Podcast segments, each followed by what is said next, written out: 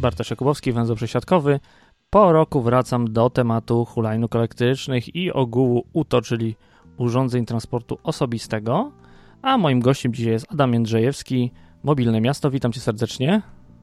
Witaj serdecznie i witam Państwa. Cóż, mogę Cię zapytać na sam początek. Jestem dość zdziwiony, że nowy projekt, albo to jest powód, dla którego rozmawiamy, nowy projekt ustawy regulującej urządzenia transportu osobistego, pojawia się w środku pandemii. I przyznam szczerze, że tak jak węźle poruszam różne tematy dotyczące transportu każdego, publicznego, ciężarowego, towarowego, ale też y, osobistego, to jestem dość y, zaciekawiony tym, dlaczego akurat ten projekt pojawia się teraz. Stoi za tym jakaś spiskowa teoria dziejów, czy wręcz przeciwnie? Wydaje się, że nie ma tutaj żadnej spiskowej teorii dziejów. E, jest to, powiem więcej, zgodnie z harmonogramem. Było zapowiedziane, że projekt UTO, regulacji dla UTO, czyli tych urządzeń transportu osobistego, ma powrócić na agendę w pierwszej połowie 2020 roku. Jesteśmy cały czas y, w pierwszej połowie 2020 roku i wydaje mi się, że po prostu jest to zwyczajnie realizowany, procedowany projekt. I pandemia jakby tutaj jest, nie jest w tym momencie istotna. Natomiast warto, wydaje mi się, że warto na początek naszej rozmowy skomentować też jakby fakt, jednak odnieść się do tej pandemii, bo e, można zadawać sobie oczywiście takie pytanie, dlaczego teraz w czasie pandemii mówimy o UTO? Natomiast są, są ku temu merytoryczne przesłanki. E, przede wszystkim takie, że e, UTO, jak to z nazwy wynika, jest urządzeniem transportu osobistego, czyli takiego, który jest, na którym podróżuje jedna osoba, kierujący. I jest to absolutnie forma e, mobilności, która jest rekomendowana w okresie pandemii, mówiąc skrótowo. Nie tylko przez, nie tylko przez E, polskie władze, przez e, samorządy, ale także chociażby, nie wiem, przez organizacje międzynarodowe, Światową Organizację Zdrowia przykładowo. E, a zatem uregulowanie UTO jest w interesie zarówno ustawodawcy, jak i w ogóle miast, mieszkańców, mieszkanek miast, z tego względu, że dzisiaj nie wiemy, gdzie tymi UTO możemy się poruszać, gdzie nie E, w jaki sposób miałaby wyglądać obecność tych urządzeń w przestrzeni publicznej, a temu między innymi ma służyć e, projekt regulacji, który w ubiegłym tygodniu pojawił się na stole. Od zeszłego roku mieliśmy stary projekt, który został porzucony e, po wyborach, jak każdy projekt, który nie jest projektem obywatelskim, więc mamy zupełnie nowy projekt rządowy, pod którym e, podpisuje się dyrektor Przychodzki, znany niektórym również z ustawy o publicznym transporcie zbiorowym. Odpowiedzialnym jest oczywiście wiceminister Weber, ale przede wszystkim co się zmienia w stosunku do tego, co mieliśmy w zeszłym roku, bo prawdę mówiąc, tak przeglądając to, te zmiany nie są zbyt duże, a raczej mam wrażenie, że są techniczne. Jakie jest Twoje zdanie w tym temacie? Rzeczywiście rewolucji tutaj nie ma, natomiast yy, też nie widzę powodu, by miała ta rewolucja nastąpić. E, a to nie znaczy, że obecny projekt, jak i poprzedni, takich e, ulepszeń nie powinien przewidzieć. Z tego względu, że e, przede wszystkim projekt ten definiuje, czy próbuje w jakiś sposób skategoryzować urządzenie transportu osobistego. No i tutaj ustawodawca, jakby tutaj ministerstwo, które proponuje te przepisy, proponuje mm, niejako zrównanie w większości aspektów postrzegania urządzenia transportu osobistego i roweru jako takiego samego pojazdu. Oczywiście z pewnymi wyłączeniami w tę i w tamtą stronę, natomiast co do zasady tak zwane UTO i rower miałyby podlegać podobnym regulacjom, tak jak mówię, w pewnych obszarach zróżnicowanym, ale co do zasady miałoby być to e, podpadać pod jedną kategorię. Rodzi to oczywiście pewnego rodzaju trudności interpretacyjne, zarówno jeśli chodzi o te przepisy, jak i stosowanie tych przepisów w ogóle w praktyce. Natomiast to, co się na pewno zmieniło w zakresie propozycji z 2019 roku e, i tej propozycji, ja nie umiem powiedzieć, czy tamta propozycja została porzucona, chociaż faktem jest, e, faktem jest, że e, obecnie e, procedowany jest nowy projekt ustawy o zmianie ustawy o prawie o ruchu drogowym, natomiast nie jest procedowany tamten projekt z zeszłego roku.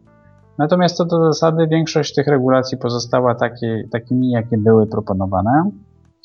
Część z nich e, zniknęła, część e, przykładowo e, niech to będzie limit wagi dla, e, czyli taka mocno techniczna kwestia, limit wagi dla e, urządzenia transportu osobistego, która wykluczała sporą część pojazdów, urządzeń E, z tego, żeby były tymi normatywnymi UTO. Natomiast wprowadza też, jakby odpowiada też na potrzebę, która się pojawiła po w odpowiedzi na tamtą propozycję. E, konsultacje publiczne, które miały miejsce jesienią zeszłego roku, tego pierwszego projektu, no, spotkały się z bardzo szerokim odzewem, zarówno użytkowników prywatnych UTO, środowisk rowerowych, środowisk związanych ze współdzieleniem mobilności, czyli tych popularnych sharingowych hulajnóg, które można spotkać już w całkiem pokaźnej liczbie miast w Polsce, ale także samorządów przykładowo, na których, e, na których ulicach, chodnikach, których pasie drogowym tak zwanym te auto się przemieszczają czy parkują. No i tutaj e, jest propozycja, aby uregulować postój współdzielonych hulajnóg elektrycznych, czy też współdzielonych urządzeń transportu osobistego, to nie musi być sensu stricte tylko i wyłącznie hulajnoga, e, w taki sposób, że zarządca drogi, drogi publicznej, co tutaj uważam należy podkreślić, e, musi wyrazić zgodę operatorowi sharingowych hulajnóg po to, żeby te urządzenia, te pojazdy mogły stać w, e, na terenie miejskim, gminnym, ale tak jak mówię, to dotyczy tylko i wyłącznie postoju e, tych urządzeń czy pojazdów, nie, nie samego ruchu. Jakby sama usługa może funkcjonować bez jakiejkolwiek zgody miasta, aczkolwiek postój tych pojazdów musi być uregulowany, musi być jakby tutaj wyrażona zgoda zarządcy drogi publicznej e, w postaci umowy najmu, dzierżawy, użyczenia. Tak to jest e, ujęte tutaj w tej propozycji. Te dwie pierwsze opcje, czyli najem i dzierżawa, to tutaj zarządca drogi pobiera opłaty w związku z mm, jakby no, w związku z realizacją takiej umowy od operatora. Natomiast projekt ustawy nie definiuje, jakie to miałyby być opłaty, nie narzuca tutaj jakichś dodatkowych e, obostrzeń. Stwierdza tylko, co jest pewnego rodzaju, ja wiem, niewiadomą, ryzykiem, być może czymś do doprecyzowania, że mm, zarządca drogi publicznej zawrze w terminie trzech miesięcy od wejścia w życie tych przepisów stosowną umowę właśnie dzierżawy, najmu użyczenia z operatorem sharingowych hulajnóg. E, trudno jednak powiedzieć, a co się stanie, jeśli nie zawrze? No i oczywiście jeszcze być może ważniejsze pytanie, na jakich warunkach miałby e, zarządca drogi taką umowę zawrzeć? Jeśli tutaj mówimy o całkowitej dowolności, no to w każdym mieście, w każdej gminie, dodatkowo jeszcze każdy zarządca drogi będzie mógł to interpretować inaczej, bo zarządca drogi też nie musi być jeden. Przykładowo w Warszawie, ale też w wielu innych miastach zarządców e, drogi publicznej będzie więcej. Czasem będzie to miasto czy gmina, czasem będzie to dzielnica, na przykład, nie wiem, jakaś jednostka budżetowa, w związku z czym e, nie zawsze będzie to ten sam podmiot, który będzie takiej zgody miał w myśl tych przepisów udzielić. To jednak jest pewnego rodzaju komplikacja i wyzwanie. Jak w praktyce miałaby funkcjonować e, taka współpraca? Ale sam fakt, że taka współpraca pomiędzy miastami a operatorami współdzielonych UTO miałaby się odbywać, jest absolutnie pozytywna, to jest zmiana na plus. E, tak ja ją oceniam i tak ocenia je też e, nie jeden podmiot z branży współdzielonych hulajnóg. No niewątpliwie jest to, jest to jakiś krok do przodu z tego, co zauważyłem, usłyszałem. Wiele miast, y, szczególnie dużych, narzeka na to, że hulajnogi leżą byle gdzie, również rowery, choć jest ich mniej, mówię tu o rowerach, które nie wymagają stacji dokowania. Nie, nie chodzi tu o rowery miejskie, czyli takie, z którymi miasto ma umowę, o których rozmawialiśmy jakiś czas temu swoją drogą.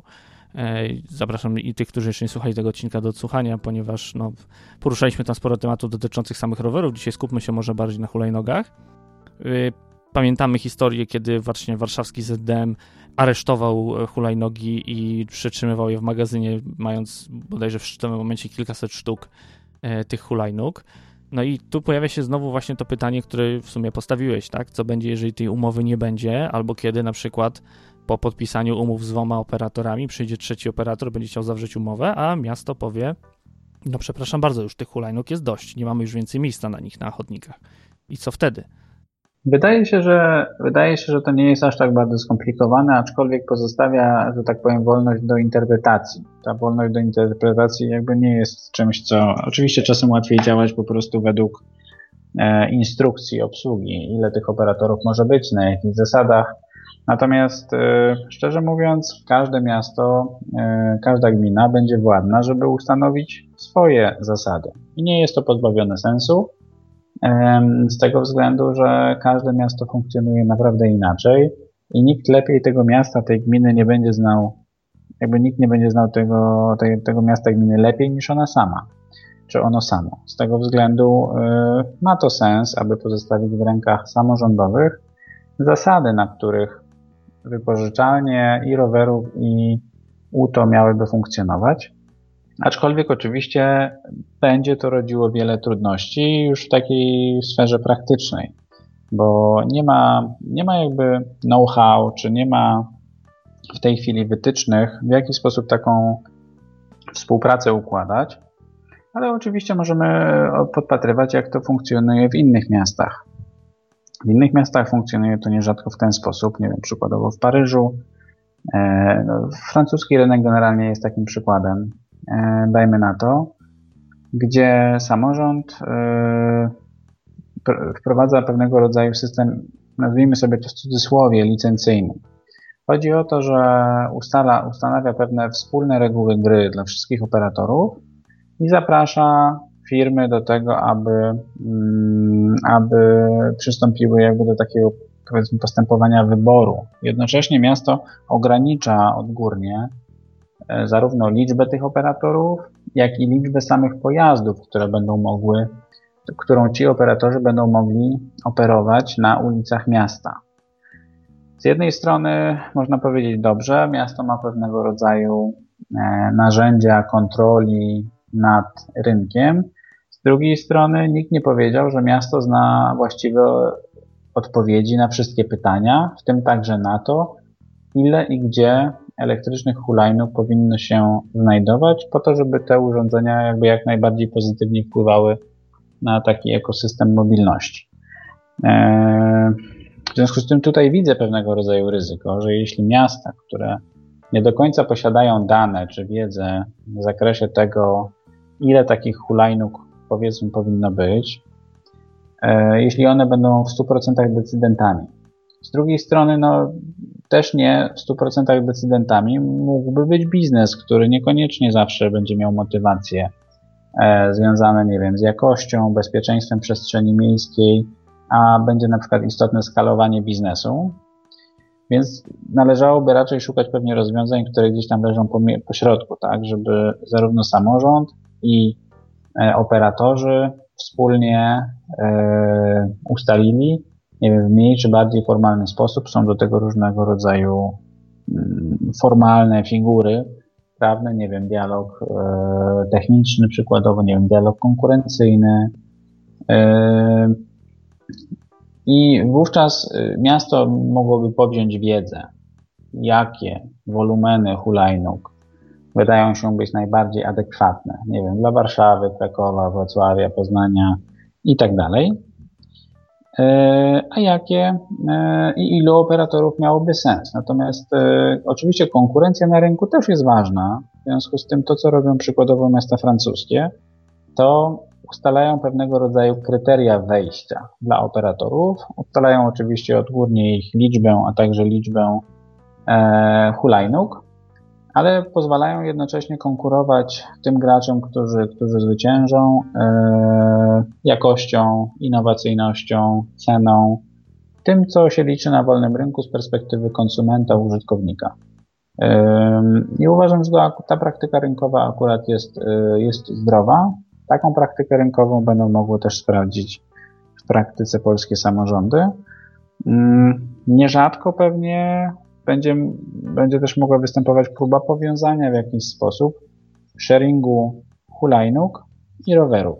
Nie tylko dlatego, że e, prawnie rowery i UTO będą czymś bardzo podobnym, ale także dlatego, że ma to jakby głębszy sens. Zarówno rower, jak i elektryczna hulajnoga jest urządzeniem transportu osobistego e, i będzie też tak w myśl przepisów polskich, tych proponowanych, i służy do przemieszczania się jednej osoby. Oczywiście tam w kwestii rowerów to może być czasem więcej niż jedna osoba, natomiast przy UTO e, byłoby to ograniczone wyłącznie do jednej osoby. Ma służyć przemieszczaniu jednej osoby w sposób, nie wiem, efektywny, że tak powiem, nie naruszający specjalnie zasobów miasta, takich jak przestrzeń, koszty. E, ma to być też dobre dla zdrowia, tak? To jest jakiś kontakt ze świeżym powietrzem. W przypadku roweru to jest też często wysiłek fizyczny, a w przypadku U to tego, tego e, wysiłku fizycznego jest mniej. Natomiast to są też troszkę różne grupy użytkowników.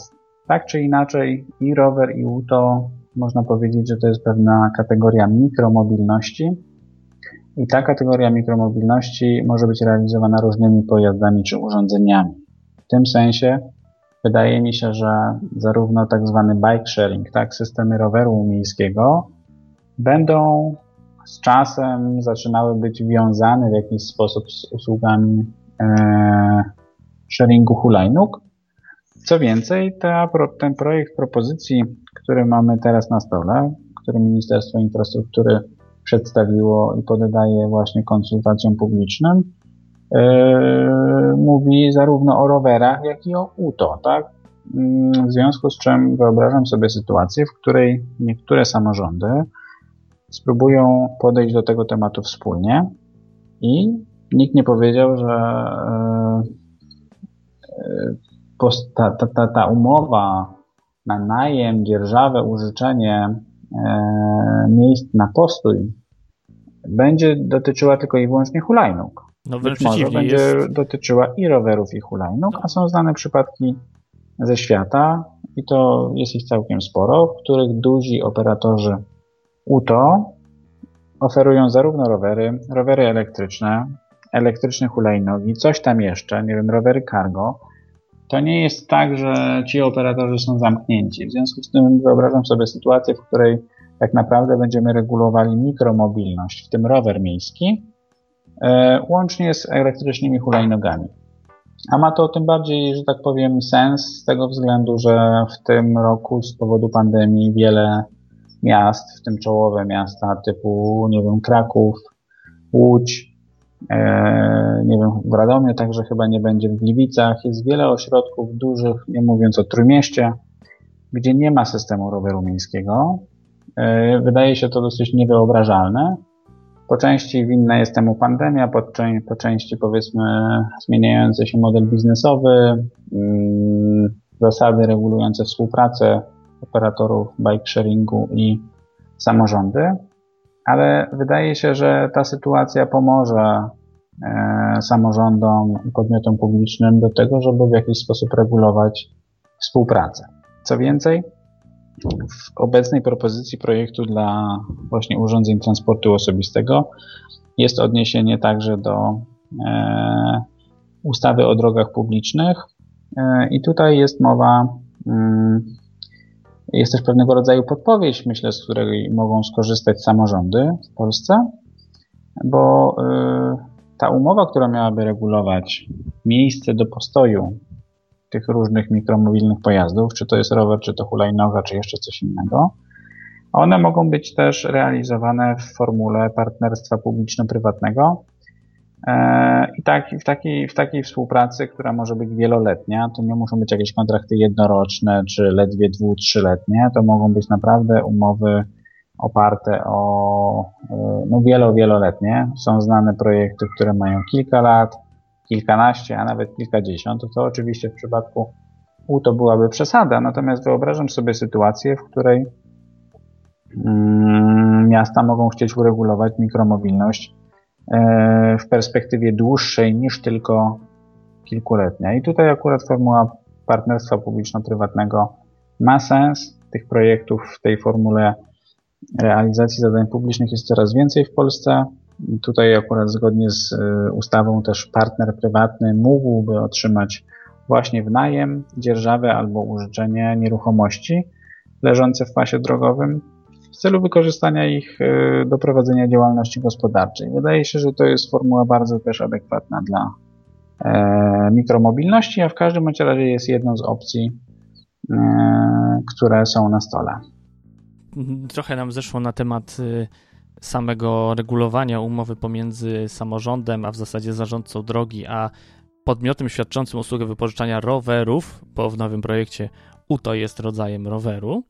I tutaj podzielam trochę też y, Twoje zdanie, jeżeli chodzi o wolność y, regulowania tego między samorządem a podmiotem świadczącym taką usługę. Natomiast mam pewne wątpliwości to dotyczące tego, jak miałoby to wyglądać, ponieważ no, jakby tą ustawą samorządy nie zostały wyposażone w możliwości jakby ustalania zasad, a no, trzeba pamiętać o tym, że zgodnie z Konstytucją Rzeczypospolitej Polskiej organy władzy e, postępują według przepisów e, na odwrót niż obywatele, czyli co obywatelom nie jest zabronione, jest dozwolone, a władza może robić tylko to, co dozwolone jej jest i nic więcej. Wróćmy natomiast do tego, czym się różni projekt. To już powiedziałeś, że UTO już nie musi UTO już może utyć, ponieważ już nie musi mieć 20 kg, może mieć więcej. Nadal może mieć maksymalnie 90 cm i 1,25 m e, długości. Tak, to się zgadza. Nadal Co? obowiązuje też limit prędkości takiego urządzenia do 25 km na godzinę. No tutaj były postulaty, pojawiały się, żeby ta prędkość była niższa. E, bardzo głośne postulaty w konsultacjach e, społecznych rok temu uważa, że ten limit jest y, odpowiedni, czy jednak należałoby go zmniejszyć? Bo tutaj głównie przywołany jest y, przykład Niemiec, gdzie to uregulowano dość, dość restrykcyjnie, jeżeli chodzi o prędkość. Różne są przykłady regulacji co do prędkości. Nie uważam, żeby należało ten limit 25 km na godzinę obniżać. Z tego chociażby względu, że rower nie ma żadnego limitu prędkości, a wystarczy nacisnąć mocniej na pedały i będziemy jechali 30 km na godzinę i więcej to jakby, mm, więc te 25 km to nie jest specjalny wysoki limit. Oczywiście musimy wziąć pod uwagę, którędy takie urządzenie, taki pojazd jedzie. No bo jeśli jedzie mm, drogą przeznaczoną do ruchu rowerów, a tak się ma w myśl tych przepisów w pierwszej kolejności UTO poruszać po drodze dla rowerów, albo jezdnią z limitem do 30 km na godzinę, na godzinę a tak się ma UTO poruszać w myśl przepisów, jeśli nie jest dostępna droga rowerowa czy pas rowerowy, e, no to nie widzę w tych 25 na godzinę niczego złego. Tak? Problem pojawia się wtedy, kiedy mm, mówimy o jeździe po chodnikach. Natomiast projekt mówi bardzo wyraźnie obecnie, i tego nie było w poprzedniej propozycji, to jakby jest zmiana, która mówi o tym, że e, UTO może się poruszać chodnikiem, owszem. To jest jakby zmiana na plus z tego względu, że nie ma w tym momencie wątpliwości, że e, takim pojazdem przejechać możemy. Możemy to zrobić w sytuacji, w której nie będzie drogi rowerowej, ani jezdni z prędkością maksymalną do 30 km na godzinę. Wtedy użytkownik, użytkowniczka poruszająca się UTO może skorzystać z chodnika, jednakże z prędkością pieszego. Więc jakby jest bardzo łatwe do mm, e, no prędkość pieszego, jakby tutaj nie trzeba wielu powoływać naukowców e, do tego, aby stwierdzić jaka jest. Tak? No, trzeba jechać powoli z prędkością pieszego, ale przejechać można. W związku z tym e, UTO będzie można się poruszać no praktycznie wszędzie. jeśli mówimy o obszarze zabudowanym, to jest bardzo ważne zastrzeżenie, bo to, co było i wcześniej w tej propozycji jest teraz, niestety, to nie jest, nie tyle jest to jakieś, jakieś wyzwanie z perspektywy użytkowników tych współdzielonych hulajnóg. Ja reprezentując branżę e, współdzielonej mobilności jako Stowarzyszenie Mobilne Miasto, no to mi jest dużo łatwiej mówić o tym aspekcie, o współdzielonych hulajnogach. Natomiast oczywiście te, ta propozycja przepisów wydaje się, że dużo bardziej uderza gdzieś tych tak zwanych prywatnych użytkowników UTO, z tego względu, że de facto zakazuje im korzystania z tych sprzętów poza obszarem zabudowanym, tylko i wyłącznie do dróg dla rowerów lub, lub dróg, dróg dla pieszych. Bardzo często spotkamy się jednak z sytuacją, w której ani jedno, ani drugie nie jest dostępne poza obszarem zabudowanym. W związku z tym pojawia się pytanie, no to skoro nie ma drogi dla rowerów, nie ma drogi dla pieszych, no to którędy a jest jedynie jezdnia, to którędy takie auto miałoby się poruszać. No jezdnią nie może, jeżeli prędkość, y, dozw maksymalna dozwolona prędkość na tej jezdni przekracza 30 km na godzinę, czyli w tym momencie, tak jak powiedziałeś, no jest zabronione korzystanie z UTO na drogach niewyposażonych w chodnik. Dokładnie, czyli tam, gdzie nie ma infrastruktury rowerowej czy pieszej, tak, w postaci chodnika, no de facto y, eliminuje to możliwość, y, eliminuje to możliwość poruszania się UTO, co jest istotnym ograniczeniem. Wydaje mi się czymś, co absolutnie e, osoby tworzące przepisy powinny wziąć pod uwagę i w jakiś sposób skorygować, z tego względu, że no nie wierzę, aby intencją tworzenia nowych przepisów było zakazanie jazdy na urządzeniach transportu osobistego poza obszarem zabudowanym, no jakby nie wyobrażam sobie, żeby taka sytuacja miała mieć miejsce.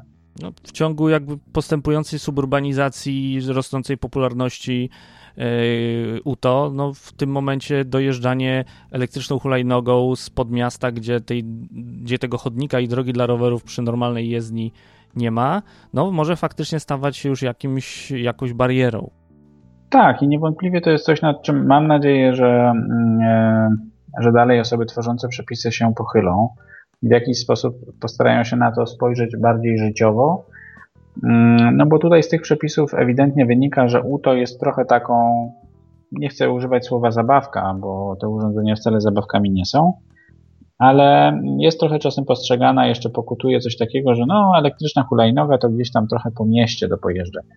Niekoniecznie e, urządzenia transportu osobistego to są, e, to potrafią być naprawdę jakby mocne e, urządzenia, dosyć szybkie e, i też adekwatne do tego, żeby się przemieszczać nimi po, na dłuższe odległości, przy wyższych prędkościach mm, w terenie niezabudowanym. I uważam, że nie powinno się tworzyć takich regulacji, które gdzieś tam będą to ograniczać. Nie mówiąc o tym, że co mają zrobić, nie wiem ile takich osób jest dzisiaj w Polsce, czy to są dziesiątki tysięcy osób, które mają sprzęt, który będzie stanowił UTO, no i e, a którym nie będą mogli się poruszać, więc to jest trochę taka sytuacja, w której e, jest niemała grupa społeczna posiadająca pewnego rodzaju urządzenia służące do przemieszczania się, z których nagle któregoś dnia, kiedy przepisy wejdą w życie, no nie będą mogli się poruszać, co jest, e,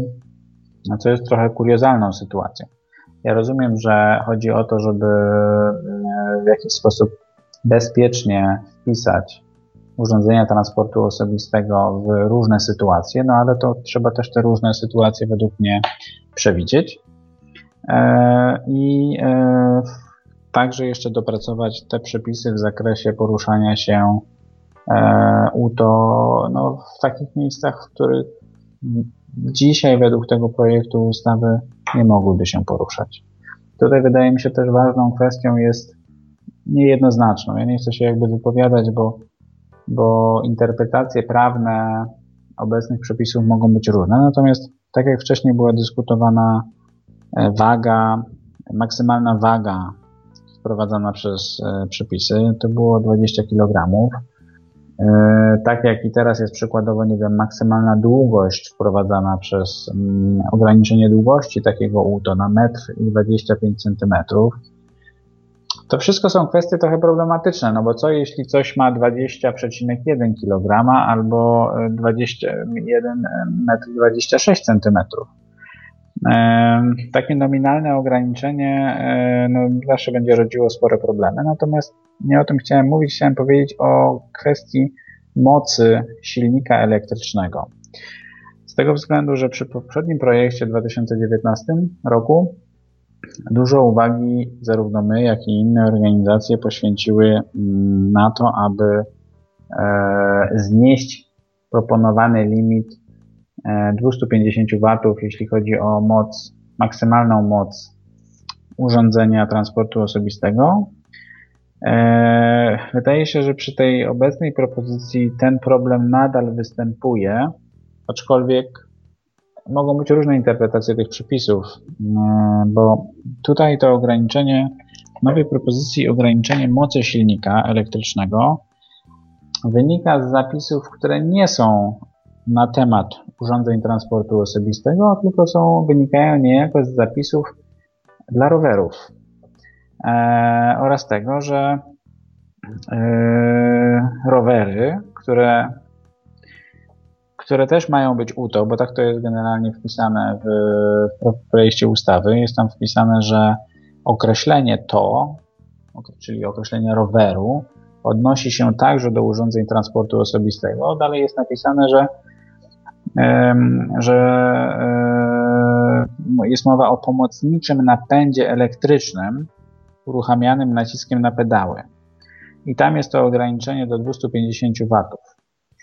E, natomiast no, żadne, no, żadne znaczy hulajnoga nie ma pomocniczego napędu elektrycznego uruchamianego naciskiem na pedały, więc można niejako wnioskować, że ten zapis nie będzie adekwatny dla UTO, a dla UTO, gdy mowa jest o napędzie elektrycznym, nie ma mowy o żadnych obostrzeniach. Można przyjąć taką interpretację. W tej interpretacji e, można byłoby powiedzieć, że w zasadzie nie ma ograniczenia mocy.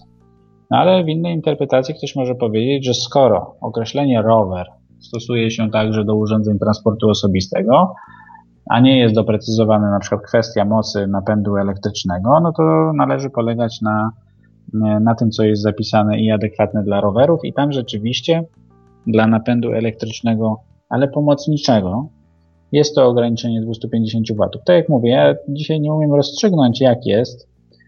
E, natomiast dostrzegam jednak w tej nowej propozycji intencję poluzowania tych obostrzeń technicznych, które były jeszcze mocno e, akcentowane w zeszłym roku nie uważam, że jest to dobry, krok w dobrą stronę. Mam nadzieję, że w ciągu, mm, w toku tego miesiąca, e, miesiąca od, że do, 15, do połowy czerwca, tak, trwają konsultacje publiczne tych, nowych, tych nowych propozycji, że w tym okresie wpłynie na tyle mm, przekonujących propozycji i głosów do Ministerstwa Infrastruktury, że ta kwestia będzie, że tak powiem, jednoznacznie i pozytywnie rozwiązana.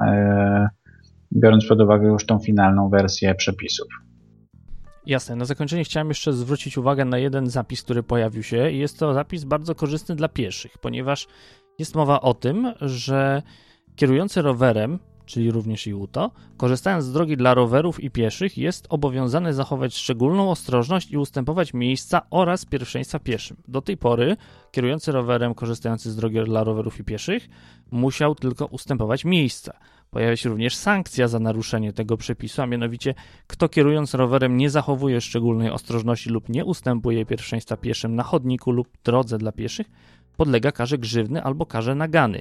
Czyli od tej pory niesfornych użytkowników rowerów i UTO będzie można dyscyplinować i to już za pomocą konkretnego narzędzia. Rzeczywiście, jest też, jest też jakby taki efekt tych regulacji. Tutaj, tutaj tych mniejszych, szczegółowych zmian jest y, trochę więcej i rzeczywiście niektóre z nich niosą bardzo praktyczne konsekwencje, tak jak ta, o której właśnie powiedziałeś. Y, no, wiadomo, przepis bez sankcji jest trochę sztuką dla sztuki. No, niestety, y, gdyby nie było żadnych sankcji, a były same przepisy, że tak powiem, co należy robić, no to mielibyśmy, e, no, część z nich nie byłaby respektowana. W związku z tym dobrze, że taki mechanizm sankcji występuje, Rzeczywiście podnoszono w toku konsultacji publicznych kwestie bezpieczeństwa tych niechronionych uczestników ruchu, głównie pieszych. I bardzo dobrze, że taki przepis wzmacniający prawa pieszych y, się pojawia i tutaj. Mam nadzieję, że to będzie także gdzieś tam wspólnie procedowane też w, innym, w innych aspektach e, ochrony pieszych, nie wiem, przed przejściami dla pieszych, dla, mm, dla e, jeśli chodzi o jakby ruch samochodowy i ruch pieszy. Bardzo dobrze, bardzo dobrze mogę tylko powiedzieć tyle, że, że piesi, uczestnicy ruchu, ci najmniej chronieni, będą także bardziej chronieni jeśli chodzi o użytkowników i rowerów, i UTO, bo chodnik to jest w pierwszej kolejności e, miejsce dla pieszych, tam się powinni czuć bezpiecznie. E, oczywiście pojawia się problem infrastruktury. Trudno powiedzieć w jaki sposób do rozwiązania. No, mamy mnóstwo miejsc, w zasadzie we wszystkich miastach, miejscowościach, gminach w Polsce, gdzie zwyczajnie nie ma infrastruktury rowerowej, czy też nie ma infrastruktury dla UTO i niejako e, ruch rowerowy i ruch UTO de facto skazany jest na, e, e, na chodniki. No tutaj można powiedzieć nawet, że trochę UTO, nie wiem, nie chcę używać słowa wygra, ale trochę wygra jednak z rowerem, z tego względu, że rowerem nie mo można podróżować po chodniku w ściśle określonych przypadkach. Natomiast UTO będzie można podróżować mm, że tak powiem, w większej ilości przypadków. E, czego rowerem robić nie można i najczęściej rowerzyści są skazani jednak na no w jakiś sposób, no nie wiem, na łamanie przepisów z tego względu, że warunki drogowe no, jednak skłaniają podróżujących rowerami do jazdy chodnikiem, a nie drogą, na której jest niebezpiecznie. E, nie wiem, na przejściach dla pieszych brakuje przejazdów rowerowych, brakuje dróg, pasów rowerowych, Mm, podróżujący z dziećmi nie zawsze tylko do 10 roku życia. Oczywiście, że będą wybierali e, chodnik i złamanie prawa o ruchu drogowym niż podróż e, jezdnią, gdzie no, kierowcy nie stosują się do ograniczeń prędkości, a nawet gdyby się stosowali, ryzyko e, i konsekwencje ewentualnego zdarzenia czy wypadku no, są niewspółmierne i nie wyobrażam sobie sytuacji, której e, wybierając jakby bezpieczniejsze miejsce podróży, czy to rowerem, czy to auto, no mielibyśmy jeszcze napotykać na jakiegoś rodzaju sankcje. Ale oczywiście ten problem istnieje, tak? No, jest dużo niespójnej infrastruktury, są duże braki w infrastrukturze i rowerowej, i UTO. E, życzyłbym sobie, żeby wraz z tymi nowymi przepisami dla UTO, jakby w pewnym zakresie jednak uspójnieniu tej mikromobilności na gruncie ustawy, żeby w ślad za tym poszła też, poszło tworzenie e, lepszej, wyższej jakości, pełniejszej infrastruktury. Tego względu, że teraz będziemy mieli więcej użytkowników tych pasów drogowych, już tych pasów rowerowych czy dróg rowerowych, już w zasadzie nie tylko rowerowych, rowerowych bardziej może z nazwy, a w praktyce pojawi się na nich dużo więcej użytkowników, w związku z czym powinny być dopasowane i do różnego rodzaju pojazdów i mieć lepszą, większą przepustowość, być szersze, bezpieczniejsze, lepiej oznakowane i przede wszystkim spójniejsze, jeśli chodzi o e, takie ciągi komunikacyjne, które tworzą. Ja mogę komentować rzeczy oczywiście bardziej z perspektywy miasta, w którym akurat mieszkam, e, Warszawy, ale jest tu tak dużo, jakby bardzo często nie ma jak dojechać rowerem czy urządzeniem transportu osobistego tam, dokąd chcemy dojechać, chcę dojechać, z tego względu, że nie jest do tego przygotowana, przystosowana infrastruktura. Są chodniki, są jezdnie, e, ale drogi rowerowe są tylko i wyłącznie na wybranych fragmentach i te fragmenty też nie są ze sobą szczególnie dobrze powiązane a jest to potrzebne, jak sobie obserwujemy to, nie wiem, obrazki oglądamy z Europy Zachodniej, no to infrastruktura rowerowa wygląda tam inaczej. Na rowerach jeżdżą tam decydenci, nie wiem, e, przedstawiciele rządu. No, obrazki, które gdzieś tam u nas są bardzo, e, bardzo rzadkie. U nas mamy bardziej styl gdzieś tam samochodowy. Mam nadzieję, że to zacznie się w tym krajobrazie po pandemii też w jakiś sposób e, zmieniać, bo to są zmiany, które są nam wszystkim, myślę, w miastach potrzebne. I tu postawimy kropkę, jeżeli chodzi o dzisiejszą rozmowę. Chyba wszystko, co mógł Wam powiedzieć o UTO i rowerach oraz infrastrukturze, do nich powiedział Adam Jędrzejewski ze Stowarzyszenia Mobilne Miasto. Bardzo Ci dziękuję za tę rozmowę. Serdecznie dziękuję, serdecznie dzięki. Chyba mogę zakończyć tylko słowami, że nie róbmy polityki, budujmy chodniki, nie róbmy afery, budujmy pasy na rowery. Tak a propos modnego ostatnio Hot 16 Challenge. Ale z pewnością warto będzie jeszcze ten projekt y, ustawy o UTO y, dopracować. Y, oczywiście czekam na Twoje uwagi, czekam na uwagi wszystkich zainteresowanych, jeżeli chodzi o o tą ustawę. No i zachęcam oczywiście do też, żeby samemu wyrazić swoje zdanie. Jeszcze raz dziękuję Ci bardzo serdecznie za rozmowę. Adam Jędrzejewski. Bardzo dziękuję. Pozdrawiam.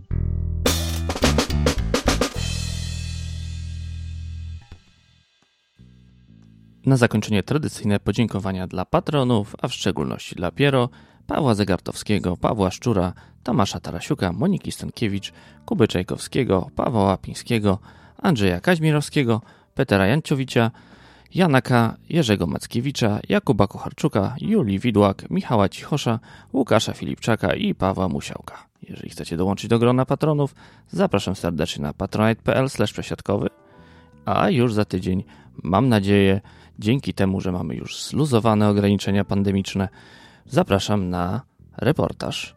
O czym będzie? Przekonacie się już za tydzień. Do usłyszenia.